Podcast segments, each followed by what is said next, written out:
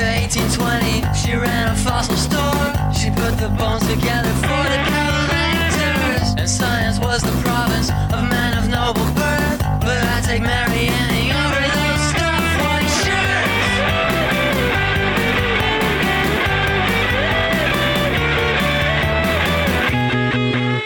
Welcome to Stempetal. Welcome back. Episode 21. One. Yeah. The Golden Age. I don't know. we just spent so long figuring Oh. out input, output, microphone, stereo. We are sticking to biology. Yeah, for sure. And we will today We will. with this lady. Yeah. I'm excited. Um, but anyway, this is your well, first, you know, this is your Women in Science History podcast in case you're just tuning in for the first time. Yeah, you just randomly chose us. and, And we're I'm- honored. Yeah, I'm I'm honored and I'm also a dilemma. Emma dilemma. Okay. Oh wait, I'm supposed to say who I am. Yeah. I'm Emlyn Gremlin. like gremlins. Yeah. Spooky Halloween gremlins. We did that last month. Spooky, Yes. This is our second spooky so spooky. episode. and are you ready for the spookiest riddle of all time? Ooh, a riddle. I am. I am. I am. Okay, Emlyn. If you were a sentient house made of wood, what is the scariest thing you could imagine If I was a sentient house made of wood? That's important here. made of wood, What's the spookiest critter you could ever uh, see? Or Oh, oh, I would think termites you're right. because they would eat me alive and poop me out, and then others would eat me. yeah, exactly. Termites. yes, you're correct. We didn't plan this. I guess maybe what else could po- potentially be spooky to a wooden house Well, I thought you were just meaning like, what could a wooden house see? Like, Oh, what no, could no. people do in that house that would Oh, upset that house? I was like, we. I don't think this is a good question. Ew. So many things. Right, right. Um, but termites is a better. yeah, yeah, I Termites. yeah, I should have said what is the scariest animal you Yeah. can imagine. it was a little too open ended. well, great. Ooh, termites. Spooky Halloween critters. I love it. okay, today, and why do I bring up termites, might you ask? I, you why? didn't ask, but you might have asked that. Well, today I'm going to tell you about an incredible woman who was not scared of termites. Did she? She didn't even work on them. She just once had an interaction with termites and was like, "It's fine." She's just not scared of them. She's just not scared of them. Okay. Well, her name is Margaret James Strickland Collins, It's long. um, and also known as the Termite Lady. Ooh. and the first female African American entomologist. Oh, very cool. Yeah. Ah, nice. Um, Okay. wait, what was her name again? oh, it's long. I know. Margaret James Strickland Collins. I was trying to see if it made an acronym, but it does not. Or no, do- I mean, it there's makes no an ac- vowels. Yeah. What's an acronym? Doesn't matter. An acronym is just like The letters. AAAS or something, Yeah. right? I was hoping it would spell out a word that would be fun and funny, but it It doesn't. spells out mag- Majisk. so magic, kind of. That's the magisk of the story, you know. Majestic. Oh, anyway. Are you ready to hear about her? I'm ready to hear about the Okay. termite lady. So here we go. All right. Margaret Collins was born Margaret James on September 4th, 1922, in Oh. Institute, West Virginia. So the town itself had a predominantly African American population at the time, in large part due to the presence of the historically black college, West Virginia State College. Did you say the town was called Institute? Yeah. It's I know very it's kind of an odd name. Yeah. homey name. Right. It is kind of weird. Yeah. but Continue. yeah, it's a place. All right. I love it. Sorry for those institute folks listening Yeah. in today. She was the fourth of five children. Her father, Rollins James, had a bachelor's degree and a master's degree and taught vocational agriculture at West Virginia State. Cool. And her mother, Luella Bowling James, had studied to be an archaeologist, but as um, an African American woman in the early 1900s was limited in how far she could go in her education and career. Yeah.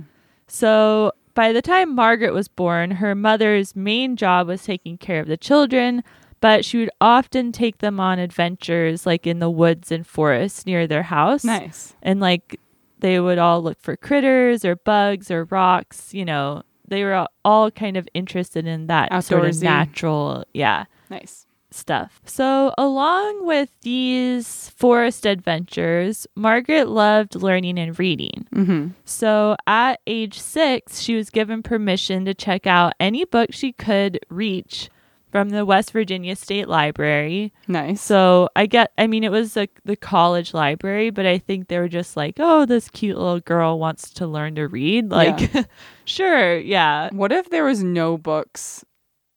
Like they were all top, only top shelf, and it was empty. Books. What if they just moved everything to the top shelf? like, you can't have the books. that would be horrible. Yeah, it's not funny. Um, It's not. Okay. And she says that her love of science came from reading about scientists and adventures in all the books that she found. Nice. And when she would bring things home from the forest, her parents would encourage her to look them up in a book and identify them. So, really, just getting that natural history, Yeah. whatever, like going right away. Yeah. I guess that hobby. People in her neighborhood, too, would give her books to read or let her come over to read books in their libraries. Um, and because of her advanced reading skills, she skipped two grades in elementary school and spent the rest of her school years as the youngest person in all of her classes, Oh, that's rough. which she says like maybe emotionally stunted her, but Yeah. like kind of might have given her her independent Mhm. streak that sh- like carried her on later in life. And in 1937, she graduated high school at the age of 14 Oh boy. and enrolled that same year in West Virginia State College on an academic scholarship. Fourteen in college, Right. is a very That's unfortunate. really intense. Yeah. you can't do. You're gonna graduate, and you're still gonna be underage. Right. Yeah. Not that that's everybody's top concern, That is really weird. Yeah. It's that seems very young, even if she skipped two grades. yeah. Ah. So she was really, really, really smart and bright student. But college was originally difficult for her. Her first biology teacher, she says, wasn't very engaging. And like sometimes you could just have a bad teacher, you know, that maybe ruins things for you. I don't know. Yeah. And although she had started school on a scholarship, her grades suffered a bit that first year and she lost her scholarship and some of her interest in the sciences. To pay for school, she started working summers as a maid or as a household helper. However, she would still spend her free time looking for animals at the river. And one day she found something that she had never seen before and took it to a professor at her school, Dr. Toye Davis. And he helped her send the samples to the lab, the Mote Marine Lab. Oh, you know? nice. Yeah, yeah. and while also setting her up with some microscopes and taxonomic keys to try to figure it out on her own. And soon after this, after seeing like her passion for just finding things Yeah. and figuring out what they are, he hired her as a lab assistant for $10 a month and helped her get her scholarship back. I'm guessing ten dollars a month was something. Back it was then. anything at Yeah. least. I don't think it was a lot Yeah. still though, but she got her scholarship back Okay. at least. nice. At the same time, World War II refugees from Europe were looking for jobs in the U.S., and West Virginia State hired a German teacher from Vienna, Frederick Lehner, and his classes were not super well attended. He was the only white professor at her university, Huh. and she wanted to take classes with him be- for that reason. which is kind of odd. Yeah. So she just started taking German because she was like, Who is this guy? Wait. So he didn't speak English? He was from Vienna Uh-huh. and he left Vienna because of World War because he was Jewish and was Checks out. fleeing the Nazis. And they hired him to speak uh, to teach German at their Oh, school. he was a German teacher. Okay. Yeah. And she was like, This is so weird. I want to take his classes. and it ended up working out for her, though, because when her mentor, Toye Davis, was drafted into the U.S. Army, he could no longer mentor her. Mhm. And, but he asked Leonard to take over as her mentor. So then she has Yeah. a German professor who's mentoring her in Uh, in German, actually. Yeah. But I think he was not just- in natural history. No, I think he just wanted someone at the university who was like looking out for her essentially. okay. Um, around the same time, she married Bernard Strickland, a Yeah, pre med student at Howard University, but he was also drafted soon after. Sad. Yeah. So her mentor and her husband left, but under Leonard's mentorship, she completed her degree in 1943, um, with ending with a major in biology with minors in physics and German. Diverse. That's But German is like the entomologist's other language. Yeah, so that's true. it actually kind of works out. After college, she anticipated starting a career collecting specimens for biological supply houses. Like she Is was there just a market in that? I, I yeah, I've never heard of that, but I don't know. I guess like you could order bugs to study Mm. from places or something. for Halloween parties, for Yeah. haunted houses. Oh right, spooky. this is Spooky. Ooh, ghosts. Okay. Termites. Yeah, we haven't even gotten there yet, but we're close. Oh, they're they're on their way. Because she wanted to start a career collecting specimens for biological supply houses, she decided that she wanted to take a couple classes in field zoology and ecology just so she could have more experience Mhm. identifying things. Nice. And so she enrolled in a few graduate courses at the University of Chicago. Oh. Yeah. On the first day of registration, however, she met Alfred Emerson, the grandson of Ralph Waldo Emerson, Oh. um, and famous termite biologist who maintained the largest termite collection at the time. And during this orientation, he was just like, Oh, you like bugs? You should just enroll full time as a grad student Okay. and not do that other thing you're planning to do. so I don't know. He just was like, yeah, you should, I don't know, come, Come- take all the classes here. Come hither. So she did that and she ended up taking his course, which I'm guessing was some kind of entomology Yeah. course. And she loved like she loved the course, she loved learning about animals and she loved going on field trips. Mhm. Um, however, she was quite poor that first year in school. She had a stipend of $125 a month from the state of West Virginia and an allotment of money from her husband, who was still in the military. But after tuition and rent, she could only afford about 10 meals a week, which my is not enough. no.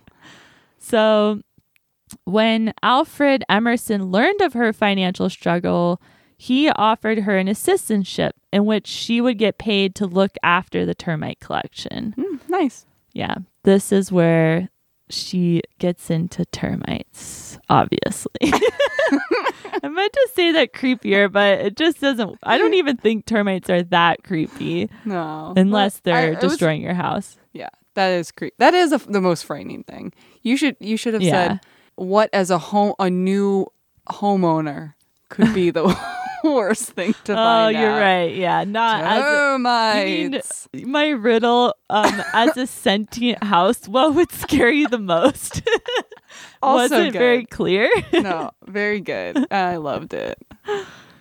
i made that one up by myself Brava. isn't that great Yeah. okay so he started paying her When World War II ended, however, her husband returned to Howard University to keep going to med school. Yeah. And that military funding that she was getting ended. Mhm. So she lost another source of, of money and she had to get give up going to school full time because she no, couldn't afford it anymore. And her husband wasn't making any money going medical to med school. Yeah. So she moved back to DC and taught uh, she obtained this is 1947. She obtained an instructor position at Howard Okay. Nice. but she would go back to Chicago each summer to work on her dissertation. When she would return to Howard, she would work on her dissertation. She read every book in Alfred Emerson's library. Oh, She's man. Still an avid reader. Yeah. I'm sure a lot of And- those were from Waldo himself. yeah, right. And um she read a book that Alfred had co-authored actually called Termite City or something similar in which he detailed his first trips to Kartabo, uh, Guyana. okay. And she really wanted to join him on those field trips, but he did not think women should go to the field at that time. Uh, I guess later he changed his mind, Uh-huh. But at that time he said that women in the field were troublesome. So he did not think that Cool. she should join him. Not that other people are troublesome right. to or women. cause trouble. Yeah. There, he's thought the women were the ones causing trouble. So instead, she just stayed in Chicago and completed her thesis on the specimens already in Emerson's collection. She finally received her PhD in zoology in either 1949 or 1950. It was titled Differences in Toleration of Drying Among Species of Termites, or in the genus name is Reticulitermes. Yeah. it Yeah. is.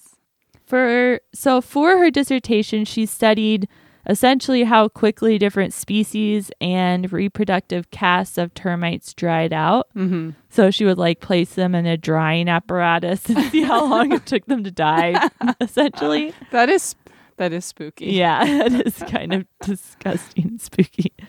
And she found that reproductive individuals were the most resistant to drying out across species, and that variation in resistance to desiccation across species was best predicted by their distribution patterns. Okay.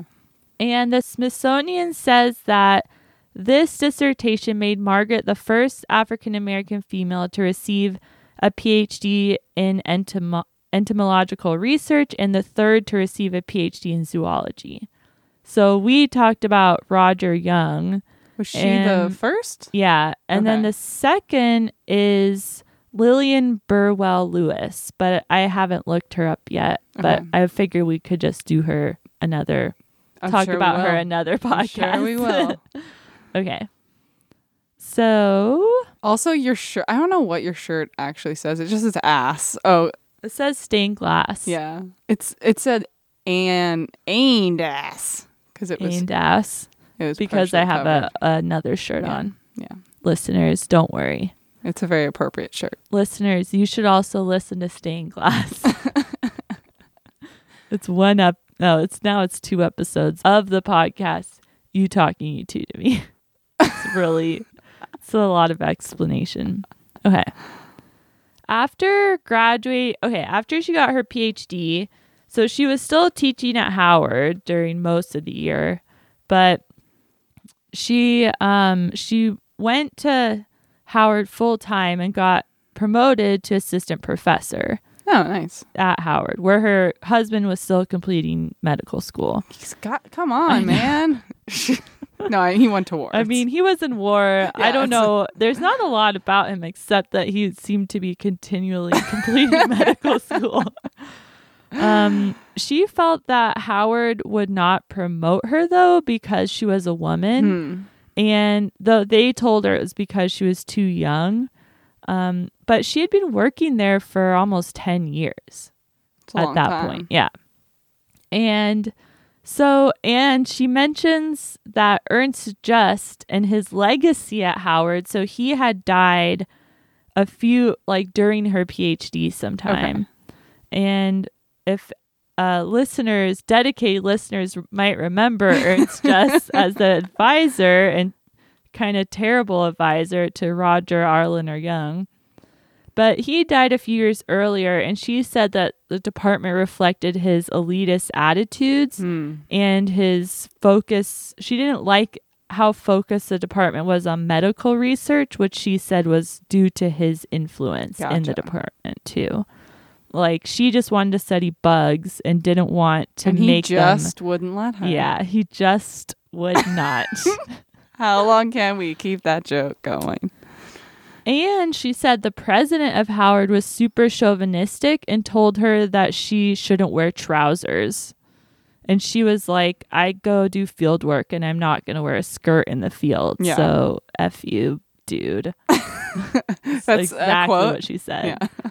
Actually, what she said was much wittier, Yeah. but I didn't write the quote down. Yeah, it's fair. And anyway, so given all this, she eventually divorced her husband and took a full professor position at Florida A&M in 1951.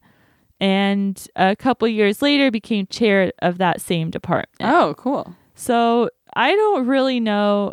So I guess at this time she was Margaret Strickland, hmm and I don't know why her- she divorced her husband. He's because he was still taking. He's he's, still in medical school. perpetual med student, I guess. Who knows? Maybe he just um had a preference for his career over hers. Yeah. I'm not sure. Maybe she didn't want to do long distance. I have no idea. We could keep guessing. Yeah, let's guess. Maybe he um no He-. Slept with oranges under him, and he would wake up and it would be orange juice. And she was like, "I can't live like this." maybe he was a ghost.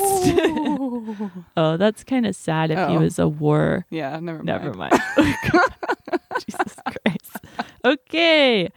However, soon after she moved to Florida, Margaret remarried to Herbert Collins. And she had two sons. So hence the long name, Margaret Gotcha. James Strickland Collins. Gotcha. She kept all the names. I love it. Just keep adding them on. Yeah. it's like a, And- w- a yeah. wizard staff. Is it? husbands? Oh, like the beer game. Yeah. Okay. I, wizard staffs and lore don't actually stack up like that, do they? Why is that game? You know, what, never. Because you're you, you're, You're making, making a a wizard staff. staff. Yeah. You're not adding multiple staffs together to make a very thick staff. That's disgusting. As soon as I said that, your face wrinkled. But wizards are spooky, Wizards are spooky. scary, Spooky happy magic. Um, I don't, I keep losing my spot because I have to like look down. Okay. She would often take her family with her on. So now she's in Florida, right? Yes. Okay. she's remarried Herbert Collins. She I'm has with you. two sons. Yep. They go on termite collecting trips in Everglades National Park, which Nice. sounds really fun. Yeah, I want to do that. And Pre uh Python.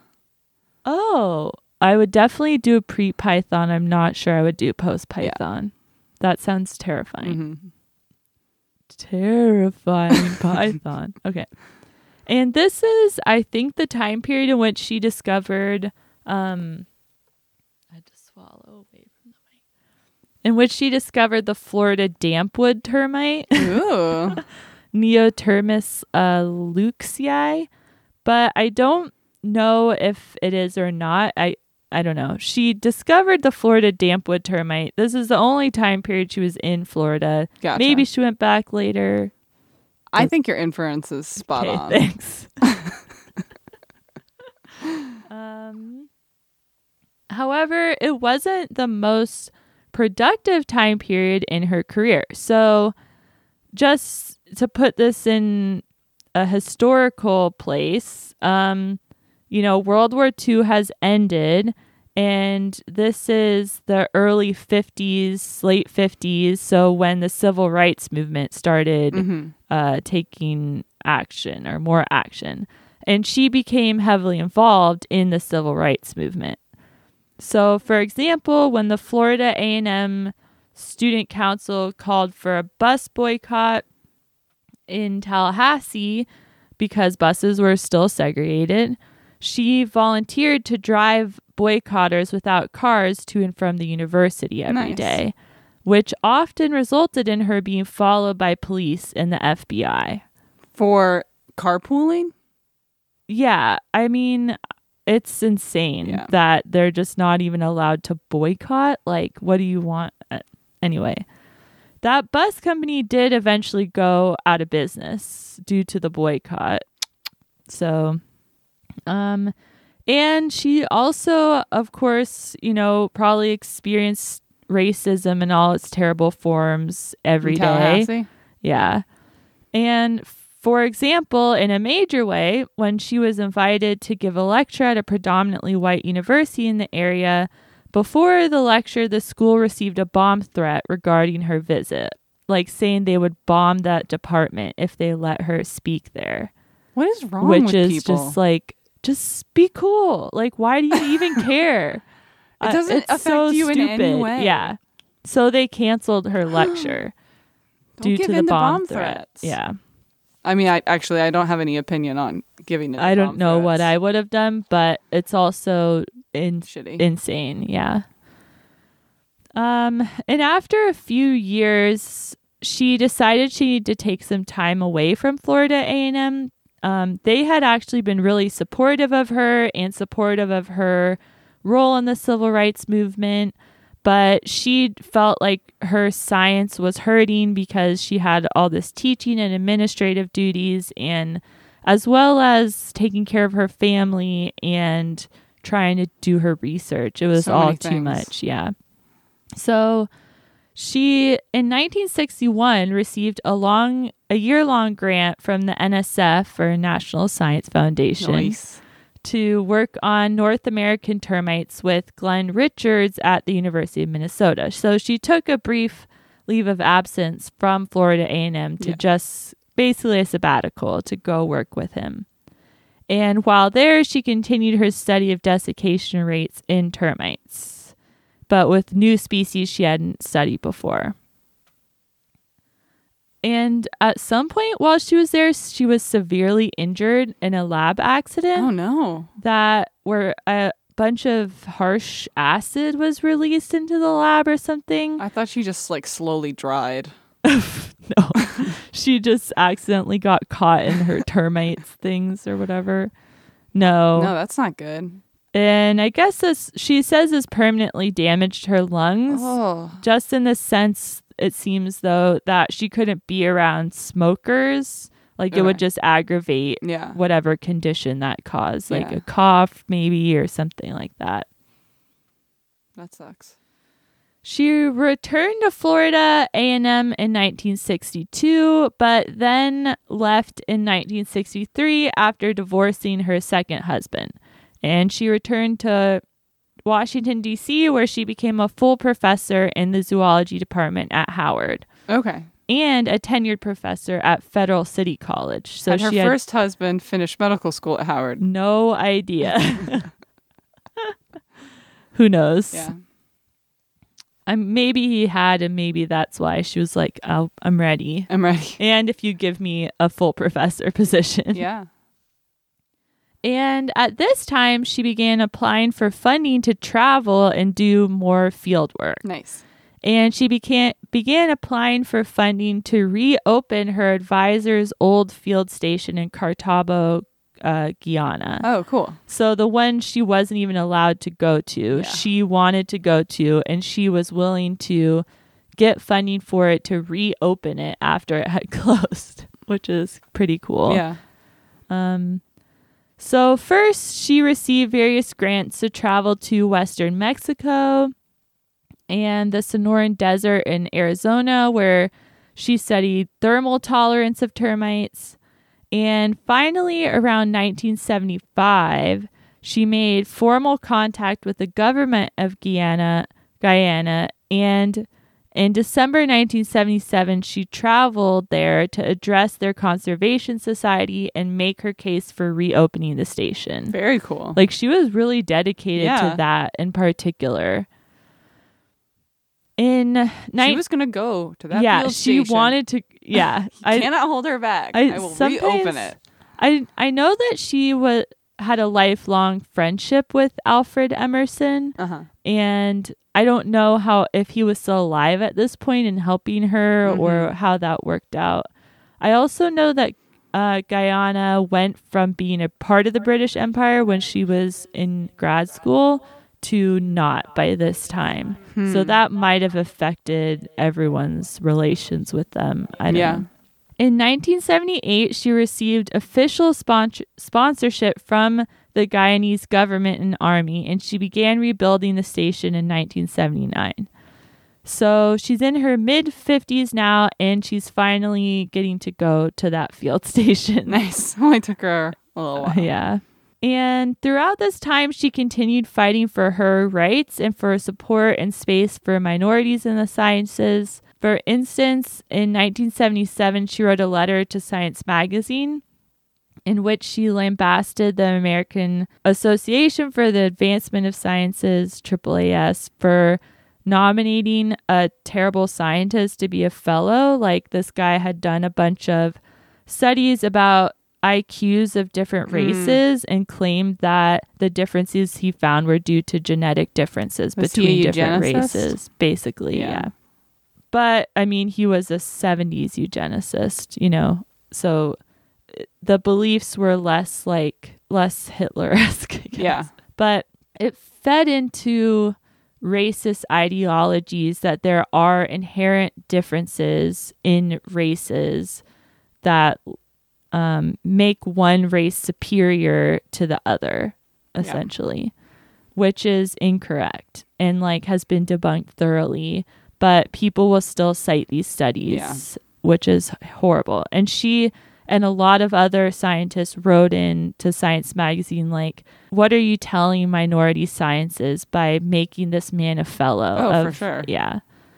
And she organized a symposium at the 1982 AAAS meeting on the science and question of human equality, in which she and a few other scientists, and I'm guessing like whoever would went to that symposium, discussed the lack of credibility behind scientific racism and the responsibility scientists have in debunking those beliefs and claims Mhm. and then strategies for moving forward to debunk those claims. That's very cool. I mean, Yeah. it's making me think of like if right now they made I forget what his name is, but the person who did the study of vaccines and autism, that one study that's been debunked Right. like a billion times, if they put him in the academy. Right. I mean, they wouldn't. No.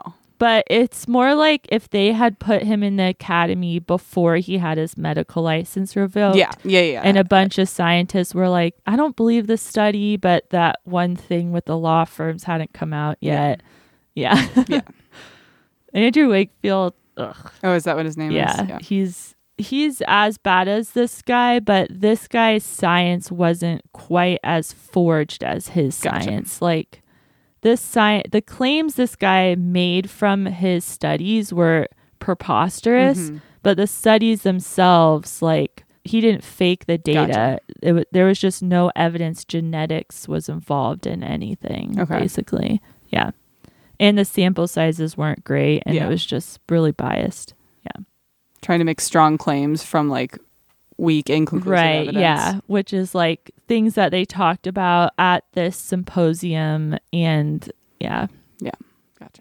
okay um so she was constantly fighting for minorities in her personal and professional life like throughout her whole c- career basically while also just being really into termites Yeah. so back to termites um, so the station was finally done. Like they finally built the station in, Mhm. in Guyana.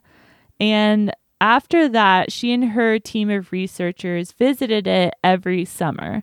So she um, would stay at Howard in the school year and then go to the field station in the summer. when they visited Guyana in the summers, they would spend most of their time collecting, but they would also spend a good part of their time teaching the Guyanese army about termites. Okay. And for instance, they would teach the army how to build um, houses and other things in a way that would minimize termite damage. And they would teach them how to use termite waste products to strengthen their concrete and other building materials, which I didn't even know you could do. So that's cool. They also traveled to a lot of other tropical places like Belize, Dominica, the Cayman Islands, Suriname, Bahamas, Costa Rica, British Virgin Islands. I'm like, Nice. that's amazing. Yeah. And sounds really fun. when she was like 60. Yeah. Nice.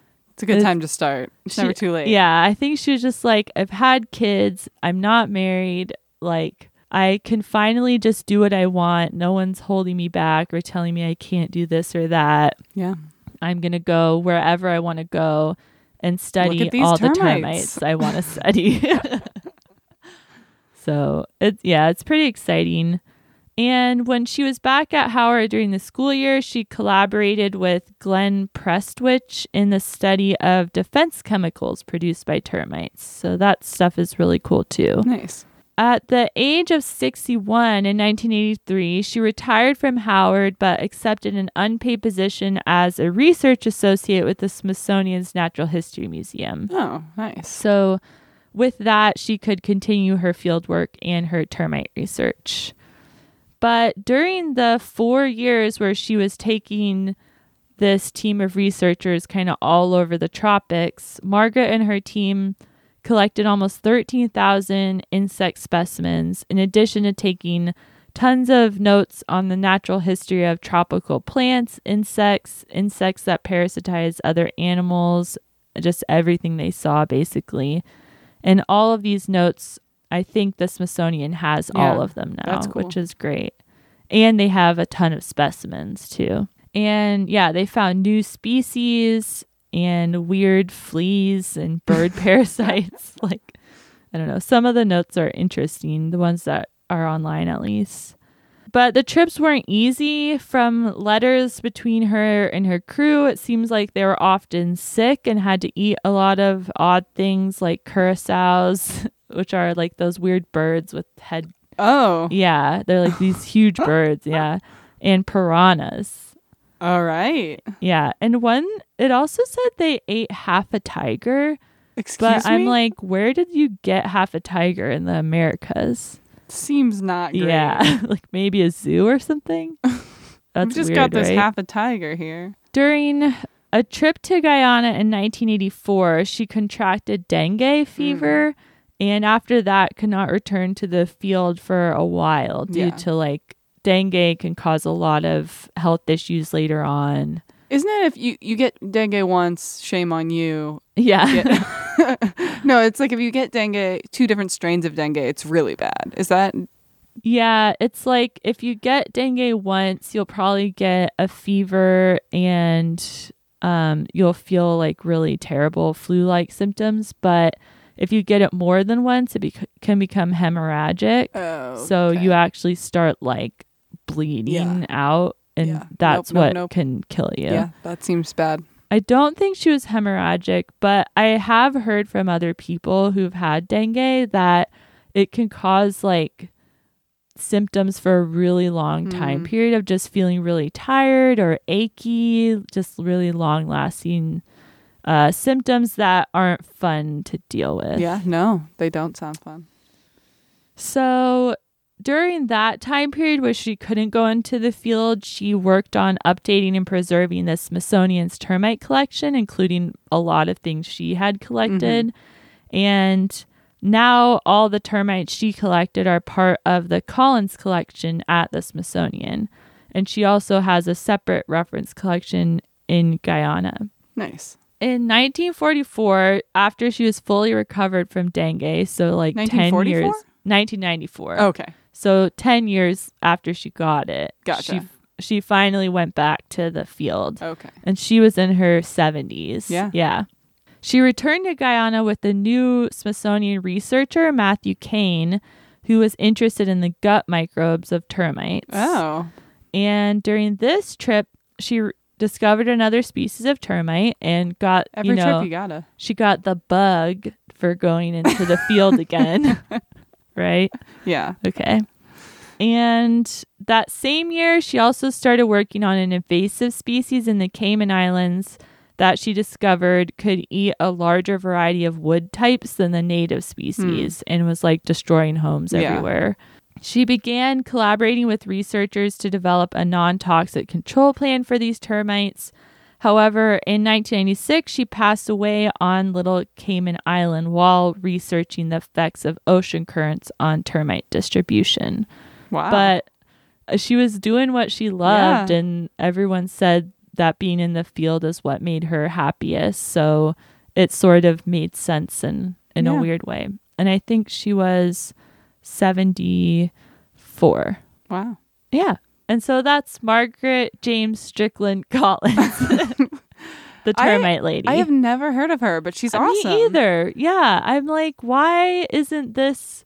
I mean, as someone who stu- has studied social insects Yeah. and been to like social insect conferences, I'm just like, why is this name not, I don't know, bandied about more? I Yeah. guess. Yeah.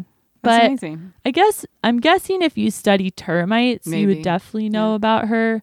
But I don't know about everyone who studies fish, like every famous fish biologist. Yeah. So anyway, but she's really cool and she's led a pretty interesting Yeah. life. So yeah, That's awesome. I Yeah. love it. cool. Yeah. All right. This is our Women Who Work section Wow, where we talk about badass ladies making herstory. nice. That's the first time you've ever know, done I it. You don't like it? I don't like it. Today. Okay. So, for some people, I have something very scary that's coming up okay. besides Halloween. It's what? the election. Election Day. oh wow, it is the election. It is the election. we are great on guessing today. Yeah. So, uh, at least in Texas, this is the first week of early voting. And Yeah. I think this is the case in a lot of states. True. So, my shout out goes Oh, to the female scientists who are on ballots across the country. That's so cool. So, I'm just going to shout out four names. None of them are in Texas, so we can't vote for them, but sad. if I could, I would. Me too. So, yeah, I just want to highlight a few, and this is quick. I just want to let you know about them. So, the first is Edie Hardcastle, and she's a Democrat running for state senate, District 49 in Indiana. Yeah, go Edie. And she's an o- associate professor of biology at the University of Southern Indiana who focuses on plants. So, she's a plant biologist. cool. That's Yeah. awesome. The next one is uh, Jasmine Clark, who's a Democrat running for Georgia House of Representatives, 108th District. Woo. And she rece- received her PhD in microbiology and molecular genetics in oh my 2013 gosh. from Emory University and is a microbiology instructor at Georgia State University. Wow. That's a lot. Elaine Luria is a Democrat running for Virginia's second congressional district in the U.S. House of Representatives. Yeah, Representatives. Luria is a former nuclear engineer and Oh U.S. Navy commander who was deployed around the world for 20 years operating nuclear reactors and Wow. overseeing Oh complex weapon systems. Holy shit. Uh, Luria became impressive. yeah, she became one of the first women to attend the U.S. Naval Nuclear Power School and got her master's in engineering management from Old Dominion University. Whoa. And then finally, uh, Jacky Rosen is currently a U.S. representative for Nevada's third congressional district, Oh, cool. And she is the Democratic nominee for the U.S. Senate Oh. in Nevada. Oh, wow. Uh, and she's broken barriers as a successful computer programmer in the male dominated tech industry, Yeah. working for major companies in Nevada, including a bunch of them I won't talk about. Um, and she's also doing a lot of stuff to empower women in STEM. Um, Aw, so that's she has a lot of bills on as a U.S. representative for providing more funding for women in STEM. That is really cool. Yeah. So I Wow. just, if you're in any of these places, List the states again. Indiana, Georgia, Virginia, and Nevada. Okay. If you're in any of those states, go Look vote. Go vote anyways, but Yeah. go vote for these ladies. Oh, that's we need, exciting. We need women scientists in Yeah, power. totally. Hey, good luck, gals. Yeah, good luck, gals. good going, gals. Good going, gals. So, yeah, that's our motto, of course. And so I think that's our episode. Wow. Yeah, they're doing. I, I hope. I hope they all win. Me too. Yeah. We'll see, I guess, soon. No, it's scary. I need to go vote. Me too. Yeah. Okay. go Uh, vote. go I vote. guess. Okay, so please rate, review, subscribe to us. We need more listeners. We want to get our, our message out if you like STEM ladies. Yeah. And thank you to Caitlin Friesen for our art and Artichoke for our theme music. And, and go, go stimulate, stimulate yourself. yourself. We did, did it. it. I'm so that proud. Time. By circa 1820, she ran a fossil store. She put the bones together for the Cadillac. And science was the province of man.